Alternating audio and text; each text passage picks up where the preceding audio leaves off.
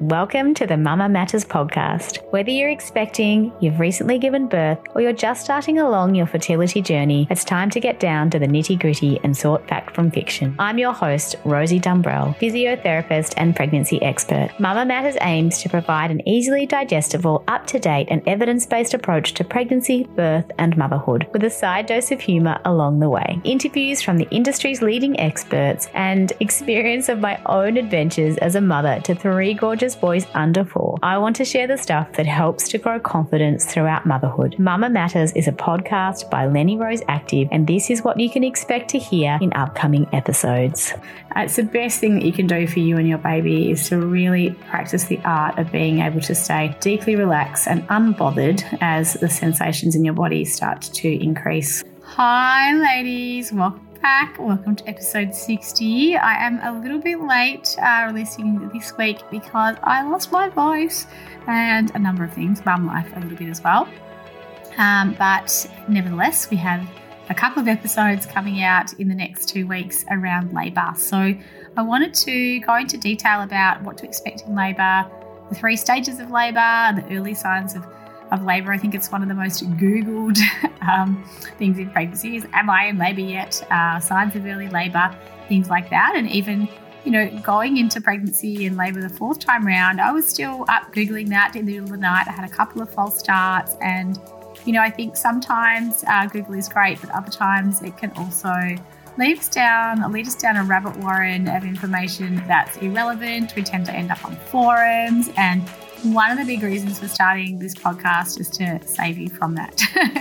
so I've collated the information and popped in a lot of my own experience as well in today's episode to really help you to you know move away from doing the dreaded Google at 3 a.m. oh dear, do stay away from pregnancy forums though, please.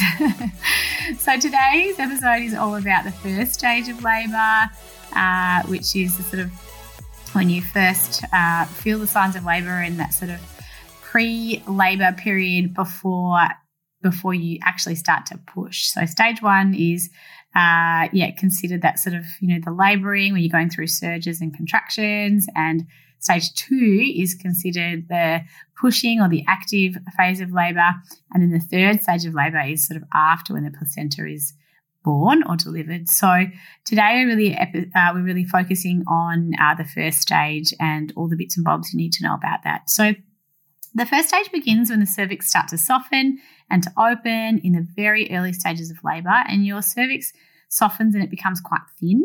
And this can go on for hours, maybe days even. And uh, this during this early stage, you might feel not much at all, and then slowly you might start to feel some discomfort. But there's no real pattern, and the contractions or surges, or uh, I like to just call it the intensity, uh, is irregular. You know, it might be a little bit like, "Am I in labour? Am I not?" Uh, but you know, there are some key signs that may indicate that labour is quite imminent. And uh, a big one is the uh, loss of the mucus plug, which can be blood-stained or sort of more just a sort of mucousy discharge called a show. You might start to experience low back pain.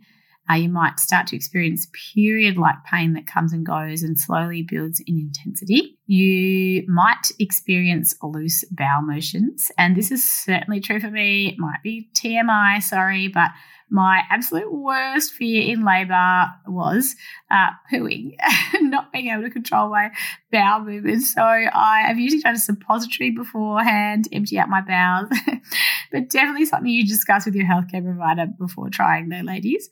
With Leo, I was in the toilet pretty much the entire labour with loose bowels, and at the start of labour with Pia, my latest birth. So you know that's really an indicator to me. You know with uh, a couple of other things going on that, yeah, things are really happening. So definitely the, the, the loss of the mucus plug and, um, and the sort of intensity or the surges that are coming and going, but starting to get more intense and more regular. Now, in terms of your waters breaking, This is something that you see on the media. You know, Hollywood movies show this intense gush, a huge amount of fluid or waters, and, you know, then a woman rushing and panicking to get to, to hospital. And, you know, really what we know is that this only happens in about 10% of women that their waters break at the beginning of labour. And it's not what the reality will be for most women. and I think it just reiterates how, you know, we just have to not buy into how birth is portrayed in the media. And, you know, the waters breaking is one example, but um, obviously it does happen in some women in this fashion and it will break along the course of labour or delivery at some point or be broken by your healthcare professionals. But, um, you know, it is only that 10% of women who will have uh, uh, that sort of breaking at the beginning of labour. And, you know, the other way that I feel like birth is terribly portrayed in movies is, you know, women up in stirrups on the hospital bed, purple pushing. And, you know, it doesn't have to be this way. And again, is another really big driving factor for me starting this podcast is just to educate women on what the possibilities are and how to take birth into their own hands. So, yes, your waters may break or they may not. Uh, for me, they have, you know, broken right at the sort of uh, pushing phase, and not in first stage, in second stage, just before baby's head popped out. That's happened all four times for me. Sometimes your waters will be broken manually by uh, your healthcare provider to help get um, labour going if it's too slow or if they're wanting to bring labour on for a certain reason. The term waters breaking really is the breaking of the amniotic sac, which surrounds the baby uh, and contains amniotic fluid. And then when this sac is broken, whether naturally or um, whether it's sort of something that's done uh, artificially by your health professional, then the amniotic fluid is released. If you do think that your waters are broken spontaneously, it's advised to speak to your care provider. They usually want antibiotics administered within the first 24 hours yeah, if you haven't you know, gone into full swing with labour and to see that the progression of labour is starting to begin uh, within this period so as to ensure bub safety. There's a test you can do called AmniSure, um, and it's available from your midwife or your obstetric clinic, and it will be able to test if you've had some leakage and you're not sure if it's urine or if it's your waters breaking. Uh, then you know this is a really uh, a test that you can take, and that can um, the results come back pretty quickly, or it's it's literally like five minutes, I think the test takes um, for it to sort of give you the reading. So, definitely something that you need to do if you are unsure if they're broken or not. Your amniotic fluid should be clear or pinkish and odorless. It shouldn't be any sort of green or any other color. And if that's the case, then definitely you need to let your healthcare provider know. It should also be odorless. And um, yeah, so if, uh, you know, that's one other way that you can differentiate um, if you've sort of had a, a peas situation, as I like to call it, a sneeze and pee, um, which you know is really really common at the later stage of pregnancy. Um, uh, I'm definitely not condoning that uh, stress urinary incontinence is something we should put up with in pregnancy. It's not, uh, but it does happen in about 50% of women uh, in their first pregnancy and 85% uh, you know, the stats are much higher um, in second and beyond time pregnancies towards the latter part of pregnancy in particular, when you do have that mechanical stress sort of bearing down the pelvic floor. So um, if that is happening to you, you definitely want to go and see uh, a women's health physio. Not what we're talking about today, but um, it can sometimes be confused with your waters breaking towards the end. So uh, you can do that AmniSure test and um, check for some of the other signs that we spoke about. Another sign of early labour could be the urge to vomit. It's really quite common to vomit during labour, either in first or uh, for some women, unfortunately, during that sort of second stage. oh, goodness me.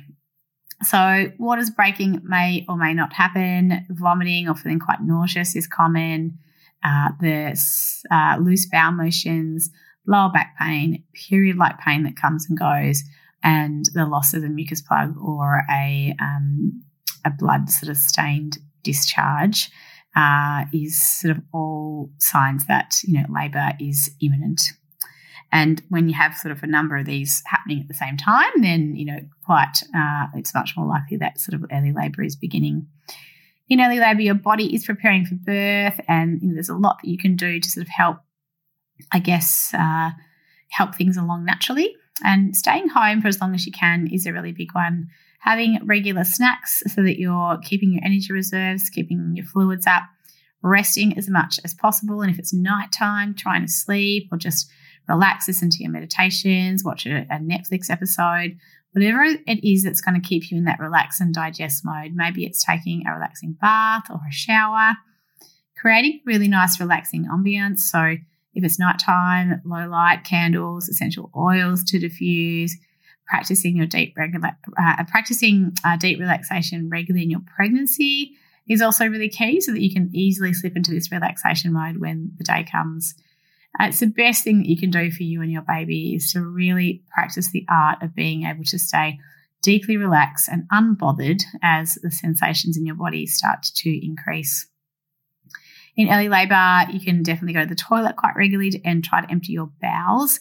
Um, as I said, I tend to do the suppository trick. I don't know if that's something that is actually recommended. Um, and you should definitely speak to your healthcare provider before doing that. So that's a little caveat. Uh, I love, yeah, to listen to my hypnobirthing tracks. This time around, most recently when I gave birth to Pia, just over a month ago, I had Adele going and I was listening to my favorite music and dancing around and just creating this really, I guess, oxytocin rich and uh, deeply relaxing um, and joyful environment in which to labor. You know, labor is a normal physiological event and our bodies know what to do. And it's something that I reiterate over and over again. And really is our main job to just let our bodies do the task at hand and take the intellectual thinking part out of it. You know, in hypnobirthing, they tell a story where the mother retreats into a quiet room, she lays down quietly and just goes to sleep, making little noise or show, showing little signs of distress. And then she emerges with her babies and it's a litter. It's a litter. it's a cat. So it just kind of really reiterated to me that, you know, in nature, animals just go away and they just do their thing. They don't make a fuss about birth. They just let their bodies do it. And they, you know, by and large, emerge with their healthy babies and just go about their business. so they aren't in fear mode and they aren't intellectualizing the process. And, you know, sometimes there's need for us in in the sort of modern world to have medical intervention and, and it saves lives. But for the most part, birth can just be a process that we let happen and I encourage you, if you're in early pregnancy, to really do your homework about the sort of mindset side and the um, the psychological side of birth. And um, I'll list my favorite resources later on down the track. But um, there's a really great documentary that's just come out called Birth Time, and it really talks uh, about the you know the evidence for a midwifery led care approach to birth with obstetric backup and obviously, obstetric care is amazing and required in um, in some cases. But you know, the best outcomes for women and how they feel about their birth tend to come when they are, you know, part of a midwife-led program. Other things in uh, early labour is to, you know, try to move around, to go about your, you know, day to day if it's daytime, or to, you know, move around in, um, you know, walking is really really good uh, squatting, like a low squat position, uh, crawling around on all fours, or just rocking back on all, four, on all fours, um, being sort of upright but sort of forward leaning, supported over the back of the couch, your table, or your partner are all really good positions uh, for active labour. You might sort of sit on a ball and sort of tilt the pelvis uh, forwards and backwards. You know, and we talk about in this part of labor wanting to open the pelvic inlets. That's the top of the pelvis, and uh, positions uh, such as like a deep squat, like a malasana, a yogic malasana, tend to be uh, better for this, or being in a uh, you know kneeling position like a sort of child's posy type position with the feet together, knees wide, and maybe some rocking backwards and forwards. Um, all really great ways to sort of open the pelvic inlet, the top of the pelvis, where the baby will be descending through first. And then as we get into second stage of labor, we want to be doing the opposite, more high squats, more getting that anterior uh, tilt of the pelvis to open up the uh, pelvic outlet and separate that space between the sitting bones. And uh, yeah, you know, so for those more higher positions, the um, all fours positions with your uh, you know, knees wide, but then your feet and sort of shins wider, so that you're in an external rotation position. uh, is really, really helpful to sort of open their pelvic outlet and allow more space for your baby. Other things that can stimulate baby along is anything that assists with the production of oxytocin. So, you know, it's normally suggested to try nipple stimulation, really, really light touch um, is recommended in hypnobirthing. And I absolutely love that. It might just be gentle sort of running, like the absolutely the lightest touch that you can down the sort of back or over uh, you know, your lower back is really, really nice, maybe sort of down the arms. And that is a really nice way to sort of help promote oxytocin. And oxytocin is a powerful um, hormone of labor that helps create a positive feed forward loop and get things going. And it's also a really great way to relieve pain because the body can't uh, process too much information at once. And our sensory and our pain fibers uh, can't sort of um, can only carry information from one or the other at the same time. So it's similar to when you uh, bump your elbow or your funny bone and then you rub it because that's naturally what you do to sort of help relieve the pain. Very, very similar thing. You're confusing the brain and only can receive one message at a time. So very light touch is really, really great. Yeah, last but not least, uh, foreplay or even sex is a really great way to get um, labour going as well. So Next on the list is when to go to hospital. So, you know, most of the time your hospital will uh, tell you sort of when you've got regular contractions or surges that are five minutes apart, uh, then that's a really great time to go into hospital. Uh, if you're not sure or worried, you need to call and have a chat to your healthcare provider, chat to the midwives. Sometimes just taking talking through the process of your symptoms is enough to help you relax and sort of figure out if it's time or not. Uh, you know, you will often be versed to go to hospital, yeah, as I said, when the surges are five minutes apart and regular. So, how do you tell the difference between real labour and Braxton Hicks?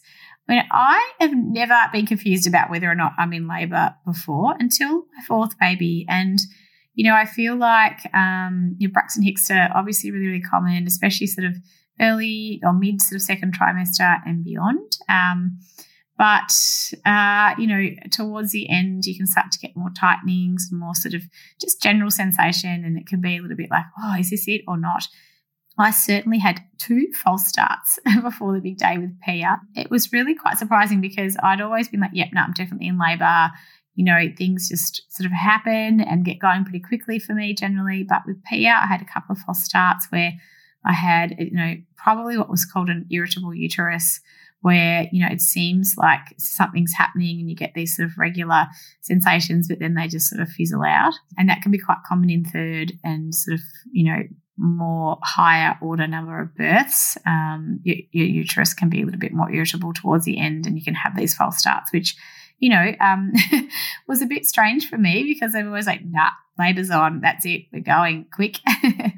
Um, and i'd really sort started to doubt myself but you know what uh, when i finally did go into labour the third time i was packed up the kids and sent them off to grandma's for my fourth uh, labour uh, I really knew that it was it because I did have a combination of those symptoms. I had the loose bowels, I had the loss of the mucus plug, I had regular cramps that were increasing intensity and getting closer together. And so, if you've got you know a couple of these things happening, and um, and you know it's more likely that something is going on or not. But always chat to your healthcare provider if you're unsure, and they can help talk you through it. You know, getting out a timer is a really great way, especially so you can sort of really uh, assess uh, how regular and how long the surges are, are, occurring or the contractions are occurring. So, you know, are they lasting that sort of 45 to 70 seconds? Are they slowly building intensity? And are they starting to become more regular and getting closer together? You know, that's a really good sign that labour is really getting going. So with Braxton Hicks, they usually don't have these other array of symptoms that we've talked about. They're irregular in occurrence and the intensity, and they might go away if you change position or activity. So, you know, if you're in true labour, uh, no position that you take or walking, getting up and down, moving around isn't going to take away that sort of progression um, of symptoms. So that's another sort of really key point as well. Uh, my favorite timer is on an app that you can buy on the App Store. It's about $3.50. It's a Bub app and it's actually a pregnancy companion. It's really uh, great all rounder, actually. It has um, fertility support, pregnancy, and sort of birth and labour information. And there's a heap of different health professionals that are on and part of the group on that app. I am one of the um, professionals on there, sort of in the physio space, and I've used the the timing app for the last two pregnancies um, or uh, labours rather, and found it really really helpful. So uh, get your timer out, but then when you sort of really um, you know things are underway, I'd put the timer away. It's not really relevant once things have really got going, but it can be really helpful just to help you understand, you know, is it progressing? Is are things getting more intense and closer together? So if you're not in labour or the labour is not established, depending on your situation, it's generally better to stay at home. And research has shown that women labour much better if they stay home in the early stages. And if you're going too soon, uh, before your labour is sort of really in full swing, it can slow your labour progress down and often associate hospitals with being unwell or something being wrong. And so our bodies know this and our minds know this on a subconscious level. And so they often shut labour down as the sympathetic nervous system kicks into gear. So, you know, uh, make sure you don't go in too early unless you have a medical reason to do so. So, my top resources to help you sort of, you know, really educate yourself around um, labour birth, etc. You know, along with this podcast, we've got a free active birth class that I know about through the beautiful physio Laura, who has her own podcast now as well, but she's also on our episode 10, I believe, and there's a link to her free active birth class. Listening to our episode on TENS for labour, that's in early on in our first season, in the first sort of 10 episodes. I think it might even be episode 11. Uh, listening to our episode on hypnobirthing, episode 5 in season 1 uh, there's some really great books. Uh, Juju Sundin's birth book. We've got Rhea Dempsey's birth skills, and having a look at different, uh, you know, options that help you stay calm and relaxed in birth. Calm birth is a great one. Uh, hypnobirthing is another great one. I'm a huge, huge fan of that.